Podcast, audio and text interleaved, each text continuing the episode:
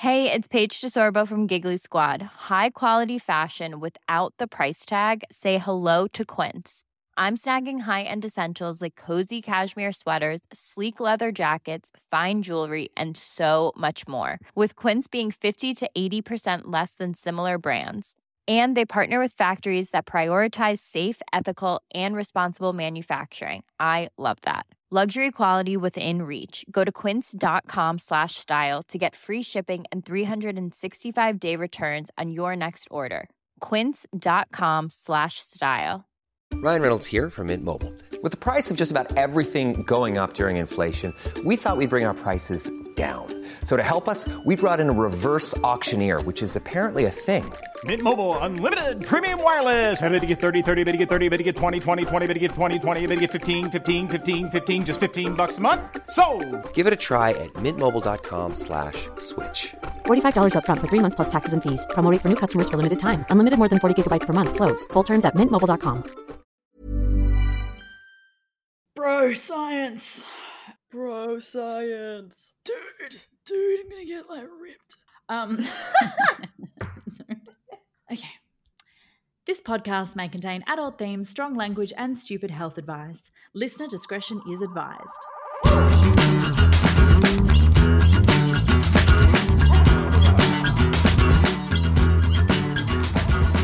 Welcome back to In Bad Taste, where we cast a critical eye over health documentaries and the claims they make. Welcome back. I'm your host, registered nutritionist Pixie Turner. And I'm cardiothoracic surgeon Dr. Nikki Stamp. Hello, how how is everybody doing? Are we surviving the craziness of this month's pick unwell? Nope. yep. that being said, some of this has been so insane and so amusing. It's kind of been a nice change to some of the more serious topics we've covered thus far. Absolutely. I mean, breast milk for gains? Really? But this week's episode, though, we're going back into Dietland because the makers of Unwell very kindly included an episode on fasting, which is such a popular diet at the moment. So we've gone from gains through breast milk to gains through not eating at all. Anyway, we're very excited to get into this. I get a lot of questions about fasting on social media, like a lot. And it's clear that a lot of people perceive it as some kind of magical cure. Yeah, I get quite a lot too. And I've had a lot of friends and colleagues do fasting or intermittent fasting in its various iterations. And a lot of them absolutely rave about it. But there are so many myths and massive claims that are made about fasting. So I'm really looking forward to taking a good look at this one, especially since in this episode on fasting in Unwell, there are some massive claims made and some really, really serious consequences. And I have to say, this was one of two episodes in this series that absolutely infuriated me. Like I was, I was ropeable, so mad watching this one, which I'm sure will be evident why very, very shortly. Um, but anyway, let's get let's get started. We'll start with um there's a guy who starts off this film like a, a, little case study that they put in who i'm still absolutely baffled as to what the hell he's even doing in this film because it's a guy who's a tech ceo and he is i think he's a, a computer scientist but of course that apparently qualifies him to run his own tech slash supplement uh, company from Silicon Valley, obviously, um, and he has he has a lot of opinions about fasting and mm-hmm. about eating, including this I just don't even know what to make of this statement. The default state of humans is not eating. That's what he says. I was like, uh, nah, dude, it's it's really not. We we genuinely need to eat to survive. And I was like, you are the king of bro science, aren't you? I mean, it's the same as saying that the default state of humans is being awake, therefore we don't need sleep for days on end. Yeah, we all know what happens when you don't sleep for days on end. You actually die. but this um you this numbnuts has got he's he's worked out somehow in the past uh, something about rockets. Therefore, he thinks humans are rockets. So he's applying the same principles he used on rockets to humans, all whilst working out uh, during the day in his trendy uh, startup office, where he has also had a subdermal glucose monitor implanted uh, to monitor the, his 16 to 18 hour fasting window. What is he doing here? Yeah, right. And this this is this is such a classic example of this kind of biohacking Mhm. thing where humans are trying to turn themselves superhuman in in some way. And I have such mixed feelings about the whole idea of biohacking, mainly because it is very elitist. It is quite extreme in places. There does sometimes eh, there's sometimes some good stuff in there, like you know the blue tinted glasses to help you get to Mhm. sleep if you're looking at screens, and things like that. They they do have some decent ideas, Mm. but a lot of it is just a little bit extreme and weird, and you can tell it's coming from a place of intense death anxiety. This is my working theory: is that bro science and biohacking is just a very strongly masculine interpretation and representation of death anxiety, which you see also in the way that this guy is talking about religion again. Like once again, we get religion. He talks about the idea that God invented meals. No, fuck off. No, Uh, side note, his name is Woo, and that made me laugh a lot. because wellness wound. But yeah, so this guy, he only eats in an eight hour window at most, and then he also does 36 hour fasts around once a week. He is very intense. He eats raw egg yolks just like it's soup. He doesn't, not even with a spoon, he just tips that bowl straight into his mouth and then he cooks the whites because he's all about optimizing food in this way. And I'm like, nobody has time for that. Just chill the fuck out. Nobody has time to cook their yolks and whites separately. It's just a bit excessive and obsessive as well. Can we also point out that there's a reason that you shouldn't be eating slash drinking raw eggs because you get salmonella. Mm-hmm. Salmonella is a bacterial infection that will literally sometimes, not in everybody, but in a lot of people, leave you shitting blood. So if that's what you're after, you know, like go for it, but don't, please don't do that. Um, I, I really enjoyed the fact that he said that more of us should be fasting, like more people should be fasting. I was like, yeah, we do fast when we sleep. That's when we fast, mate. That's and that's why breakfast is called breakfast because you are literally breaking your fast. I thought it was really weird that he's got this startup or tech company, whatever it is, and every week they have like a team fast and then he caters for his employees with you know some really nice looking food. Low carb obviously. Mm, it looked good. it did look good. And i was like oh well, that's nice. He's kind of like catering for the his his employees and i thought that was really nice. But it just struck me as a, a little bit cult like and imagine being the one person who rolled into that office with like donuts or cupcakes um, you- that is could what you I would imagine? do. That is exactly what I would do. Could you imagine the pressure? Like, excuse me, um, we're fasting here. Like, it just felt like the sort of place where you would be strongly encouraged slash bullied into keeping up with the the the silly trend that everybody else is doing. But look, he's our he's our opening hero. Apparently, Mhm. uh, I I still I don't know why he was there. Like, it just what what was he doing there? He added nothing of value at all apart from amusing me. That was it. yeah it was it was amusing it was very intense it was a bit obsessive i think it was a g- good example of when something that can be based on a kernel of science can be taken in this ex- extreme and obsessive kind of way Yeah. Though his workplace did sound a bit like a cult, I'm not gonna lie. Yeah. It definitely, I totally agree. It definitely sounds like you'd be bullied for bringing in donuts. I love that they cater for their employees, but asking them, did you fast last night? Whoa. I mean, my answer would just be like, yeah, I was asleep. and last time I checked, I don't eat in my sleep. So I think I'm okay. So, Nikki, let's talk about intermittent fasting and what it is. Yes, tell us. So, to give you a quick overview, there are several types of fasting, and it's important to have some kind of distinction between them because some of them make a little bit of sense, others mm-hmm. are downright extreme and mm-hmm. dangerous. So, we have time restricted feeding, which means, for example, only eating between certain hours a day. So, if you have an eight hour feeding window, that would mean, for example, only eating between 10 a.m. and 6 p.m. That is an example of time restricted feeding. You are restricting your eating to a specific time window. Makes sense. We also have things like the 5 2 diet, which technically fall into this category because that involves eating, quote, normally on five days a week and then only eating around 500 calories on the other two days a week. And that's still considered to be a kind of fasting because you are limiting your intake to such an extent. And then we also have what is known as total fasting or water fasting, where you consume nothing but water for days. Now, remember that shock that we just expressed there? Put a pin in that. We're going to come back to that because, oh boy, there is so much to say there. Yeah. But look, when it comes to time restricted feeding, there is some interesting evidence to suggest that this actually could be slightly beneficial in a sense.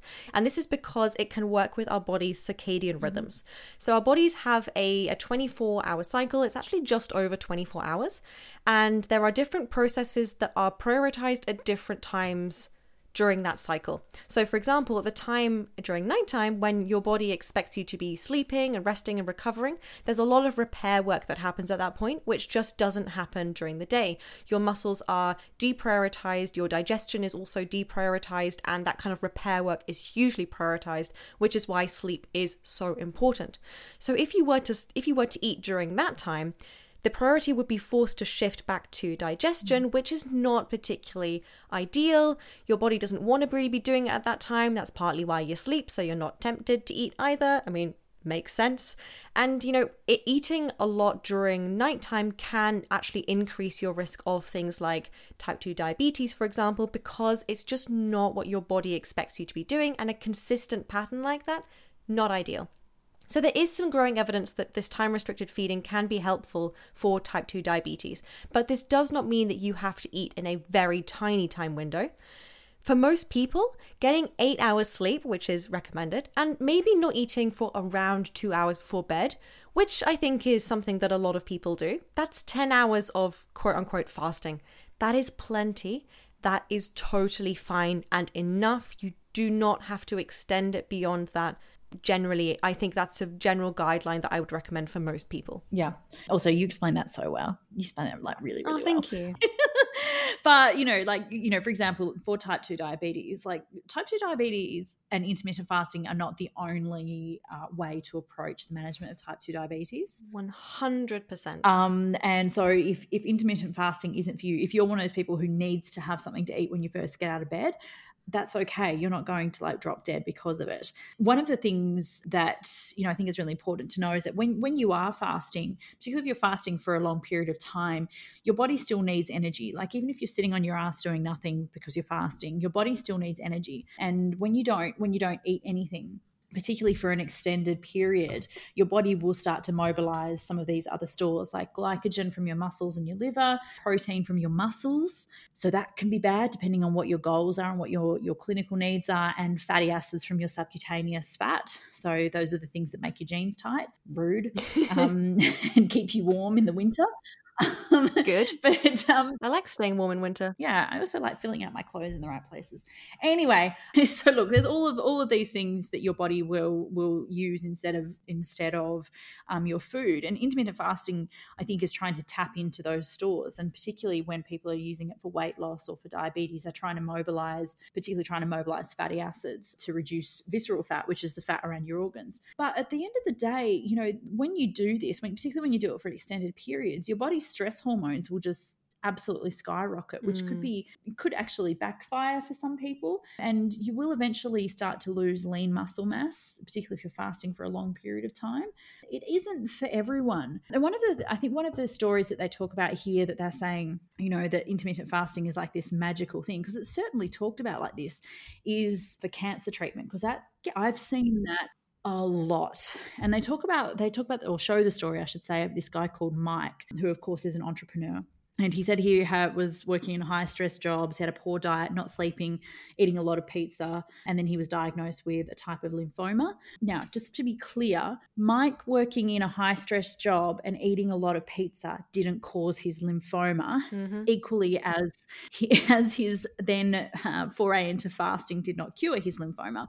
So he says that he had this like really sinister type of lymphoma. I, I'm not 100% sure about that. I think he had quite a treatable kind of lymphoma. And he, he said this absolute like classic line. He's, he went looking for ways to make himself healthy. And I understand that. But he said most of the stuff that he came across was bullshit. Until I came across obscure research about fasting with chemotherapy. And I was like, why do people consistently think that because research is obscure, that it must be good? It's not being hidden from you to keep a secret. It's obscure research because it lacks substance, right? Mm-hmm. That's why it's obscure. Anyway, old mate was fasting during chemo. He said, I was feeling terrible from the chemotherapy. I was like, Yeah, but you also weren't eating at the same time and he was making reference to the fact that when you when you are being treated for cancer particularly when you're getting those kinds of therapies that they uh, often encourage you to keep weight on. And we talked about this in gerson therapy. We talked about this with ranjana who is a medical oncologist. There's a reason why we want you to do that because cancer takes your body's energy stores. It takes your fat takes your protein it's all bad. And that weight loss is correlated with a poorer outcome. We don't we want people to be really well nourished. And so this idea that fasting is um, really good for cancer patients and, and during cancer therapy is very unsubstantiated. It is at the moment something that is interesting in theory because the idea being that if you starve cancer cells of their energy supply, then they might be more vulnerable to chemotherapy is just at the moment an idea. And we need to weigh up the the pros of you know making the cancer cells more vulnerable with the cons of making the whole person more vulnerable by depleting their energy stores. So yeah. anyway, Mike Mike um, has happily recovered from his cancer, but he still does fasting. He does a five day water fast every now and again. Of course, he eats low carb, and he sort of said something that made me really empathize with him. Actually, I, I empathize with him in this from the start because he seemed like a nice guy and he has a puppy. I like that. Oh, but he says that you know he's he's very mindful that his cancer can come back, and it was so evident the way he said that he is absolutely petrified. Yeah. and he was looking for something to to keep him alive. And i get that. I don't think though that we should be touting fasting as a cure for everything and certainly not for cancer. Yeah 100% agree. There are even examples where fasting can potentially actually have a negative impact on cancer, mm-hmm. on the cancer cells uh, themselves. And also because, yeah, like you said, it doesn't really allow you to spot something like cancer cachexia very easily, which is super dangerous. And that's really, really scary. And I've worked with people in this kind of scenario who they've they've been diagnosed with cancer, they've had treatment, they're in remission, they're scared. And it's so common that at that point people turn to wellness to try and establish some mm-hmm. control over their lives to stop them getting cancer again. And I see this in clinic. I've seen this with people that I work with, and I saw it in this guy. It, I really got the impression that his water fasting and things like that, those were ways for him to try and take back control over a very scary situation. Yes. And while I understand that, it just oh it broke my heart a little bit and i want i just want to tell him this is not going to necessarily prevent anything please enjoy your life you never know what's going to happen please just yep. just just enjoy the fact that right now things are good and just enjoy the fact that you can eat amazing food right now but unfortunately i also know that if i said that to him he wouldn't listen no, no, exactly. Um, which I think brings up brings up a really interesting case. I think, uh, well, interesting point of discussion is we talked a little bit about that with with Mike and his fasting is this sort of sense of control. And there's there's a really fine line I think with a lot of diets but I think fasting is is quite interesting. There's a fine line between wanting to be healthy and wanting to exert control or even getting into the realm of disordered eating and eating disorders and there was a really, really, oh my gosh, such a good story. The guy who's the journalist, I, I really enjoyed his story. Super interesting. This guy, I mean, my first impression of him was that this guy sounds like the bro version of me back in my wellness wanker days.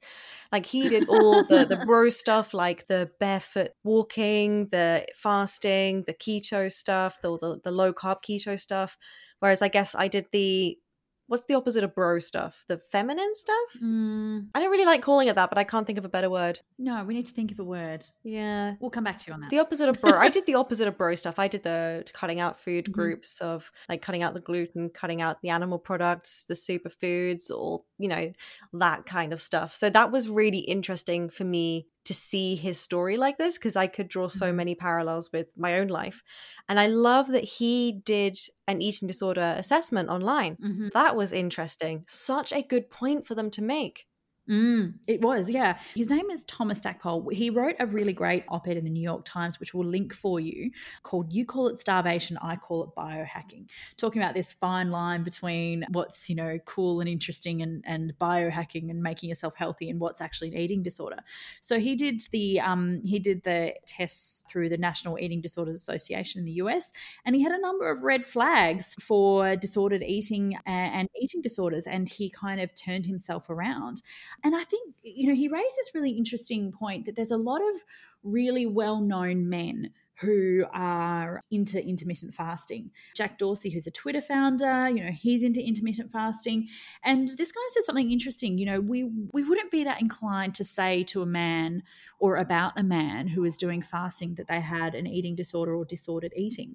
When in actual fact, some of the behaviors, the, the obsessiveness, the cutting out food groups, the energy limitation, you know, he talks about this as well, the impact on your ability to socialize those things are all really big red flags that you know that it's kind of tipped over into something a bit more nefarious. He said that we would never call out a man where we would call out a woman. And i'm going to disagree with that. I think we are we normalize a lot of this kind of behavior whether it be intermittent fasting or just you know your bog standard commercial diet. We normalize that behavior as just something that we have to do or need to do or want to do, even when it's very clear that it, it's a disorder. But I, I do agree. I think that there is this real masculinity about fasting and i asked one of my my colleagues about it because he's done fasting really enjoyed it got good results feels great on it so that's that's great but he sort of said look you know it's much more masculine to be fasting than it is to be doing I don't know, Weight Watchers. Like that's a mm-hmm. real feminine. and as you said, like your behaviors are all like, you know, veganism, very popular amongst women, all those kinds of things. But we don't, I- I don't think we call some of the things that we do as individuals or that we see other people in our lives doing. I don't think we always call it for what it is. And that's that it's kind of abnormal. It's it's not healthy psychologically. Sometimes it's not healthy physically either. Y- You know, we, we don't sort of say actually this is this is not healthy. This is not good. This is not normal. Yeah. I think also one of the reasons that fasting is seen as more masculine is because there seems to be a strong link between fasting and the keto crowd. Yes. So even like the guy that we had at the beginning, he his company produces these keto supplements. Right. Yep. I think be- because keto is very obviously very low carb, it tends to be therefore lower in some vegetables, not so much beans and pulses, no grains, for example. It therefore just naturally because you don't have those plant proteins, you're therefore much more reliant on animal proteins, especially things like meat. And because there is this link, which we've spoken about before, between meat and masculinity, I think that Yeah. has some contributing factor to that. And it's a different kind of masculine, no pain, no gain. There is not a lot of conversation in this entire episode about weight loss. Mm. There's not a lot of that. It doesn't seem to be very much, even the guy at the beginning says it's not really about weight loss, it's about optimization. And this is such a, a stereotypically masculine phenomenon this idea of productivity, of being the best, so you can bring home the bacon and all of that. It's very. It's these very stereotypical gender roles, be honest, that this that these these 100%. foods and these ways of eating hugely reinforce.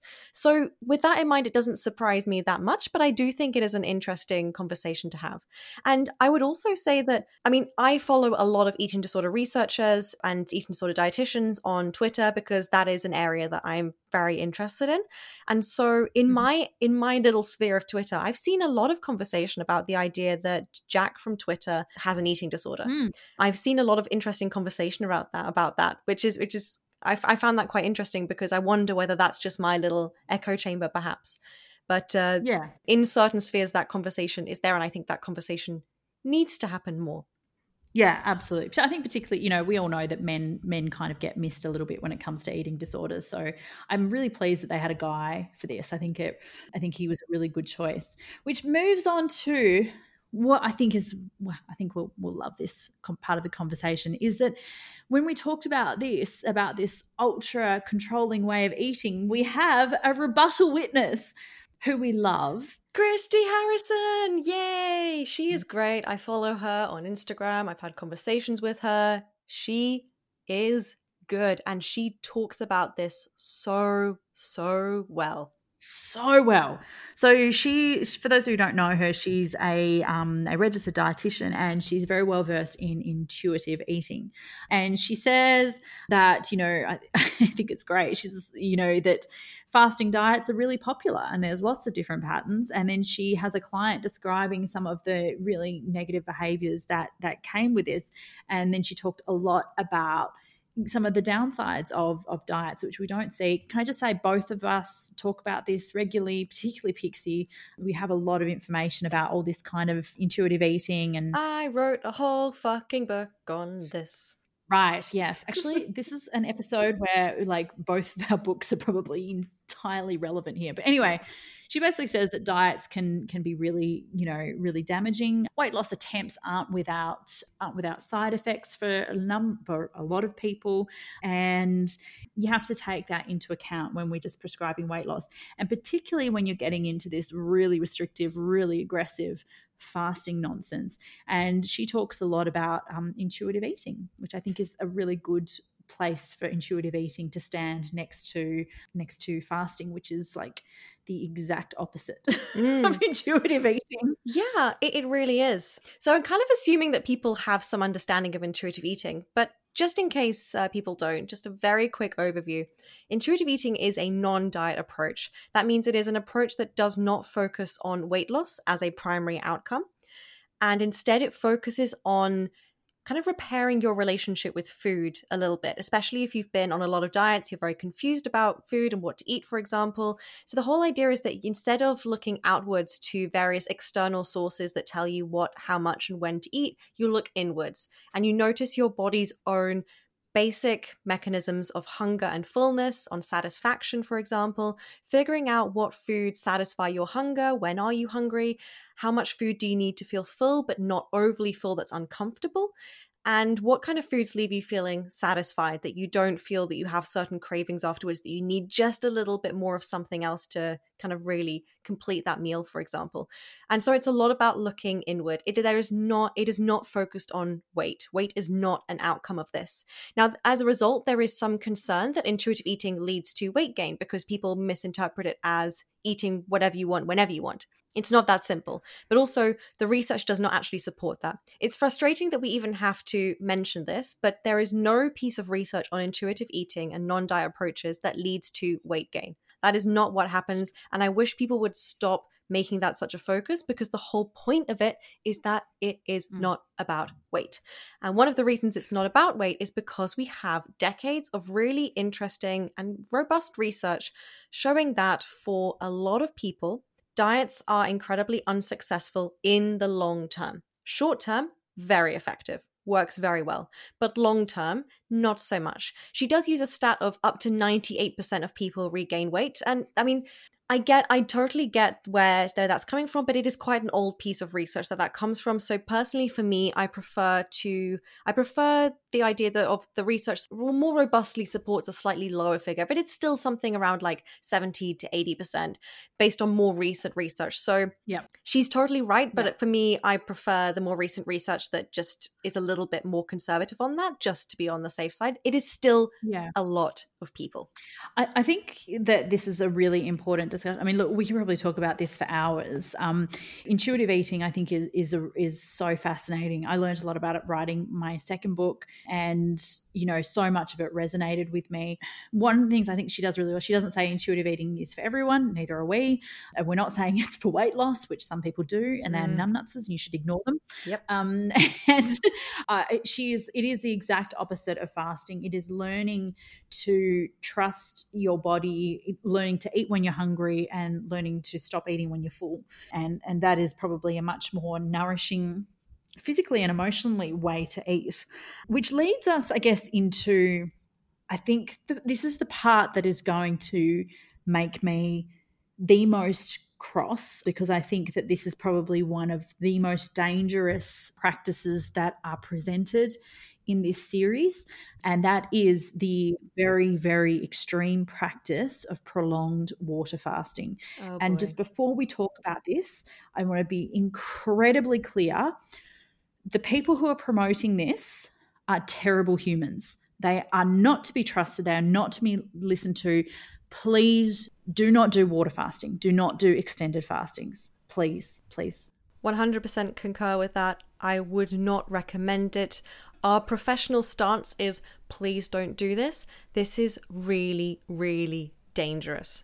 And yeah, the guys who they show in this documentary, I mean, this this Goldhamer, is that his name? He's a total asshole. He is a total and utter asshole. And he's a chiropractor again. Yeah, so he runs this place, True North Health Center, and he makes it sound like they are a super medically focused, evidence based facility. And no, and that is not the case. He is a chiropractor. They have a fucking naturopathic doctor who's running everything. Quacks, quacks, quacks, quacks, quacks, and more quacks. You're not real doctors. They are not legit healthcare professionals. Planning for your next trip? Elevate your travel style with Quince. Quince has all the jet setting essentials you'll want for your next getaway, like European linen, premium luggage options, buttery soft Italian leather bags, and so much more. And is all priced at 50 to 80% less than similar brands. Plus, Quince only works with factories that use safe and ethical manufacturing practices. Pack your bags with high-quality essentials you'll be wearing for vacations to come with Quince. Go to quince.com slash pack for free shipping and 365-day returns. So, oh boy, we mm. meet Wanda. Wanda is about to join this facility. She's going to go there for, I think, 32 days for fasting. 28 days of fasting. Yeah, 28 days of fasting is a long time. And she says that it's going to be okay because Jesus fasted for 40 days. I don't give a flying fuck if Jesus fasted for 40 days. He is not real. You are a real person. You cannot extrapolate from an imaginary figure into a real life human being who's alive right now. Don't do that. If you, um, if I know fasting, you know, giving up things, say for Lent and so on and so forth, is is important part of some people's religious practice, like Ramadan, for example. We are not talking about religious fasting here. Okay? Absolutely we are talking about people. You know, if you do religious fasting, that's hundred percent your choice. I know a lot of people. You know, that literally millions of people around the world do it. You do what you need to do to feel fulfilled spiritually. We're not talking about that.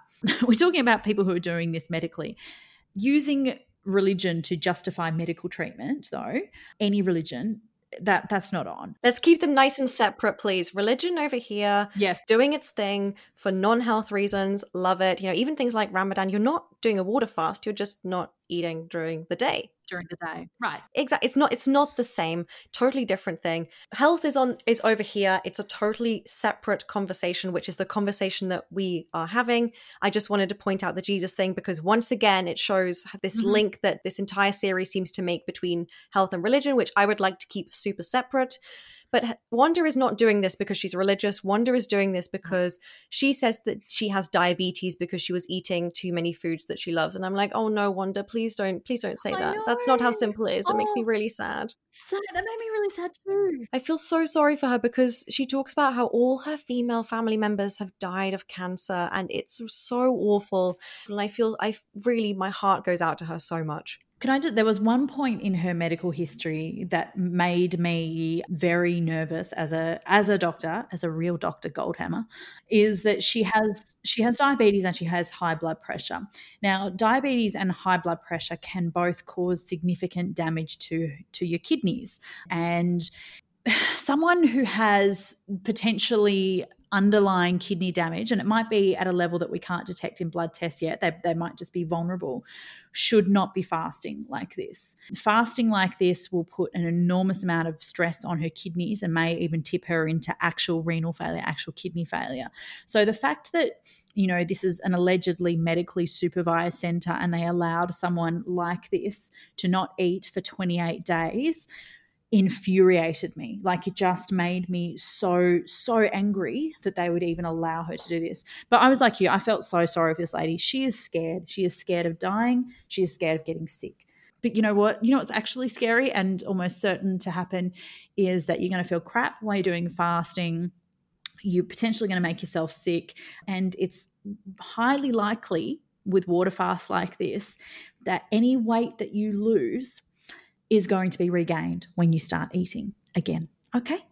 And also, more seriously, you can die. Yes, which leads us on to I think this was for me in the series one of two probably most hard hitting uh, uh, anecdotes of things that have gone wrong. Yeah. Now, I know we've probably talked about anecdotes before being like not necessarily good science, but I think it's really important that negative anecdotes are heard because in wellness, the negative sides are never, ever popularized as much as the positives. So, this lady, she's called Lene. She was the wife of a water fasting client.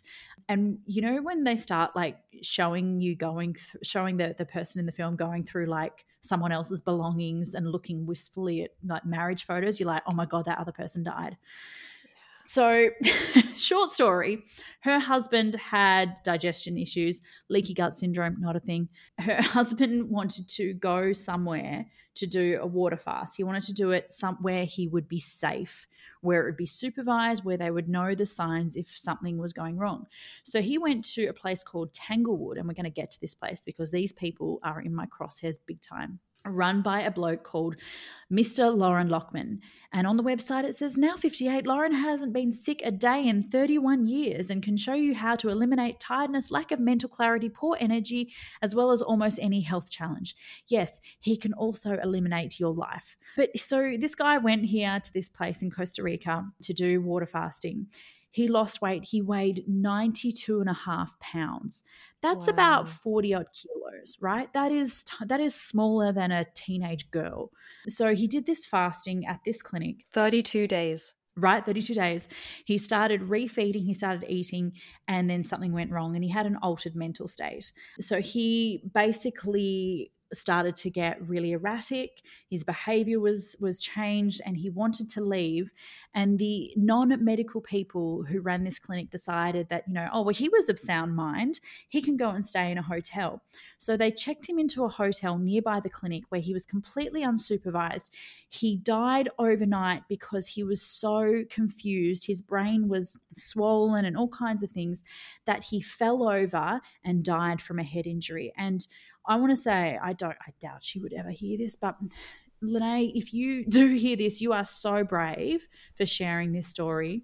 They shared pictures of him in intensive care after his head injury, where he's connected up to tubes and machines, and he's so thin.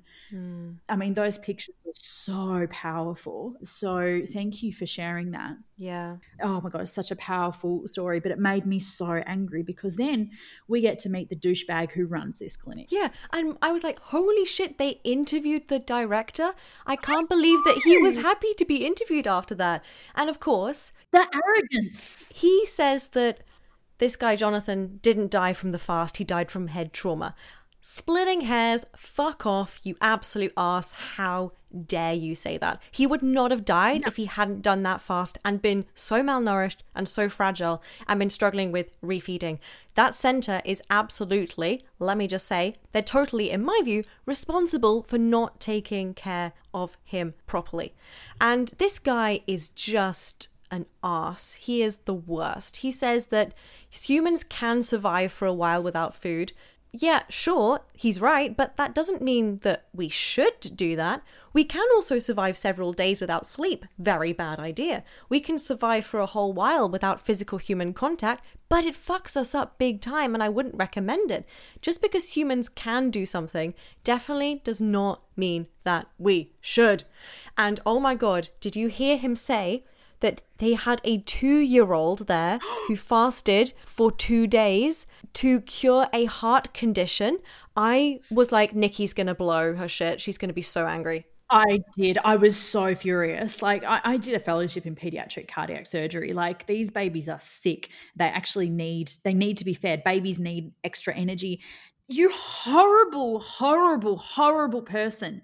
I just, I, I, I didn't know what to say. And do you know, I, I can't even get my thoughts straight. I wanted to call the police. I wanted to be like, why is someone not arresting this guy? He is, this is criminally negligent. I, I'm so mad. I, and he's sitting around with these people in his clinic Oh, why am I even calling it a clinic? It's not a clinic. A clinic implies that there's actual medicine and healthcare going on. He's sitting around people in a resort masquerading as a clinic who are all fasting and they all look so sick. And he's like, I'm monitoring them. He has no medical or healthcare training at all. And you know, one of the guys that that is at this clinic says, "What vital signs indicate that I should be stopping?" And he just goes, "Oh, look, if your blood pressure is really low, it's, it's fine. It's not fine. That's how you fall over and hit your head and die, mate." And one guy they show actually did fall over and hit his head, and still decided to come back for another fast. Yeah. So this guy is like sitting there. He's like, "I'm not administering medicine, but he's taking people's vital signs. He's taking their blood pressure. He's checking their heart rate. He like looks at everybody's tongue and says, "Yeah, you're cool to go." On, keep going, keep fasting. You know, he tells people that when their temperature is low, it's because it's cooler today. No, it's not. Their temperature is low because they're dying because you are not letting them eat. I hate you.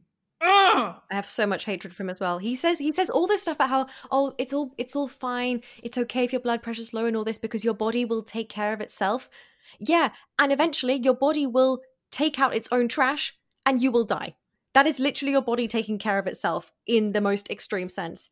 That is really, really dangerous. He is so fucking arrogant. He made it so clear that nothing will ever change his mind. And my God. Yeah, even God. My God, do I hate this guy.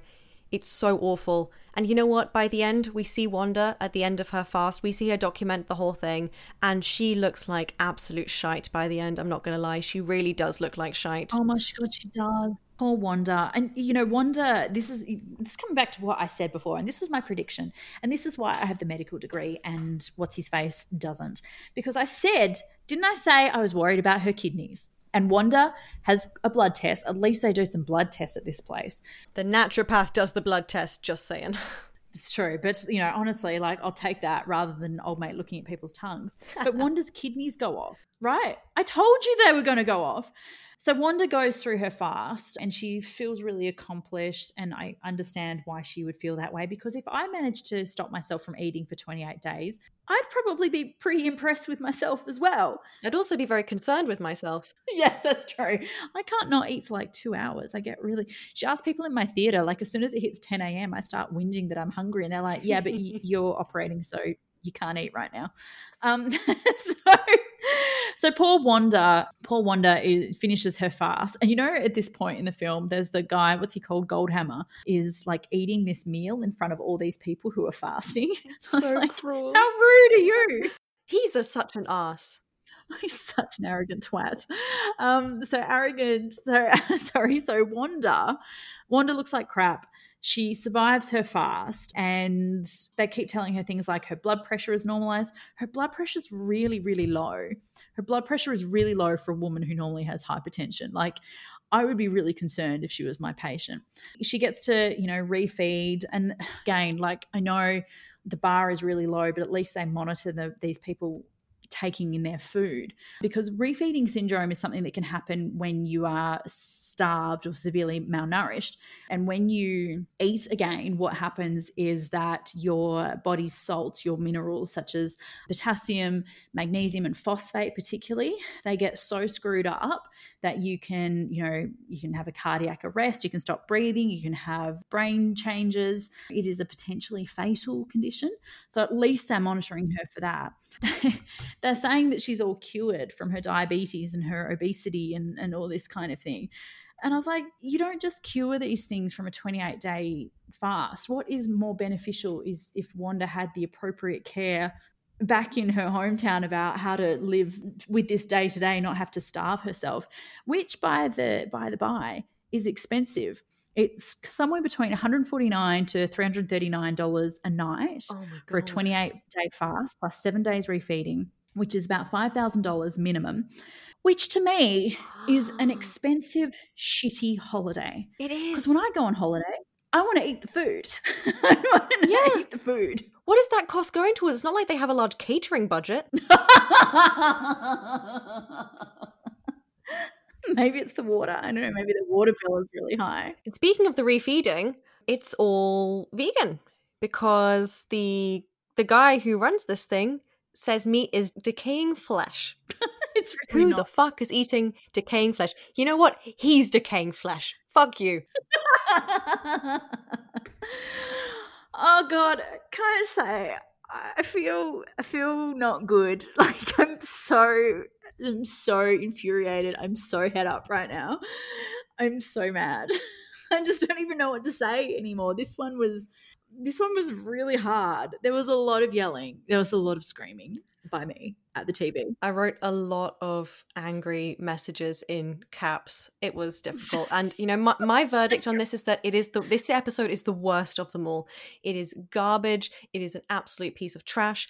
There were some really great individual segments. The journalist, Christy Harrison, both fantastic. If we could have just those and everybody else could fuck off, I would really have enjoyed this. But unfortunately, mm-hmm. we get so little of them in comparison to all the absolute garbage water fasting mm. bollocks that we are forced to listen to after we've just been told someone died. Yeah. It's fucked up, and there's no remorse or responsibility whatsoever. Yeah, I agree wholeheartedly. I think this episode has absolutely no balance whatsoever. There is very little screen time given to the actual experts. I think the woman whose husband died, I think her, her story is incredibly powerful, but they just don't really make much of an effort to debunk fasting. And as a result, I think that again, you're relying on people seeing through the BS like we have, and not everyone's going to be able to do that. I, think that, you know, they again, they end on this really happy note that Wanda's like, yeah, everything's cool. Everything is not cool. I think this, I think this is a really terrible episode. I think they completely missed the mark. I, I just, no, it's a no from me. Big no. Yeah, same. I need to go calm down somewhere, please. You do.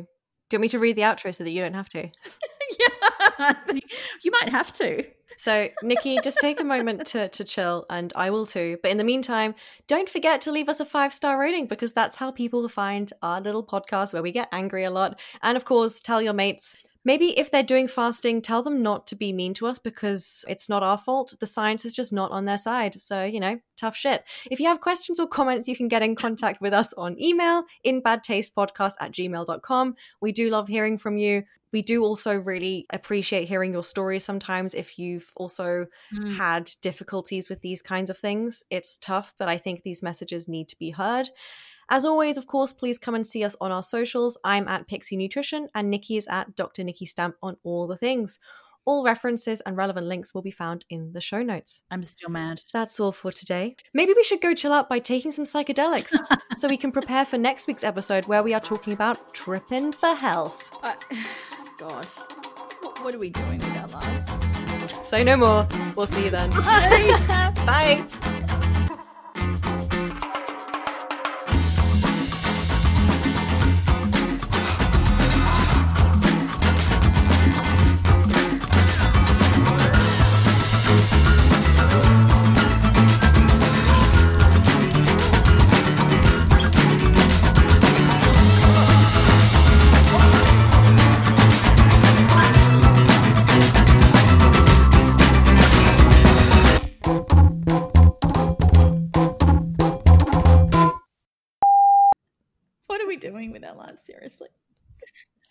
It's not acid, is it? I- I- I- ayahuasca.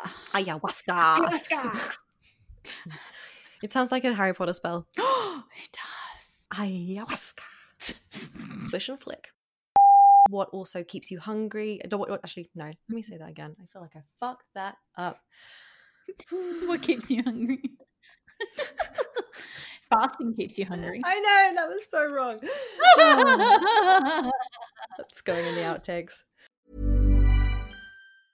Hi, I'm Daniel, founder of Pretty Litter. Did you know cats tend to hide symptoms of sickness and pain? I learned this the hard way after losing my cat, Gingy. So I created Pretty Litter, a health monitoring litter that helps detect early signs of illness by changing colors, saving you money and potentially your cat's life. Pretty Litter is veterinarian developed, and it's the easiest way to keep tabs on your fur baby's health right at home. Go to prettylitter.com and use code ACAST for 20% off your first order and a free cat toy. Terms and conditions apply. See site for details. Hey, it's Paige DeSorbo from Giggly Squad. High quality fashion without the price tag? Say hello to Quince. I'm snagging high end essentials like cozy cashmere sweaters, sleek leather jackets, fine jewelry, and so much more. With Quince being 50 to 80% less than similar brands. And they partner with factories that prioritize safe, ethical, and responsible manufacturing. I love that. Luxury quality within reach. Go to quince.com slash style to get free shipping and 365 day returns on your next order. Quince.com slash style. Hey, it's Paige DeSorbo from Giggly Squad. High quality fashion without the price tag? Say hello to Quince. I'm snagging high end essentials like cozy cashmere sweaters, sleek leather jackets, fine jewelry, and so much more. With Quince being 50 to 80% less than similar brands. And they partner with factories that prioritize safe, ethical, and responsible manufacturing. I love that. Luxury quality within reach. Go to quince.com slash style to get free shipping and 365 day returns on your next order. Quince.com slash style.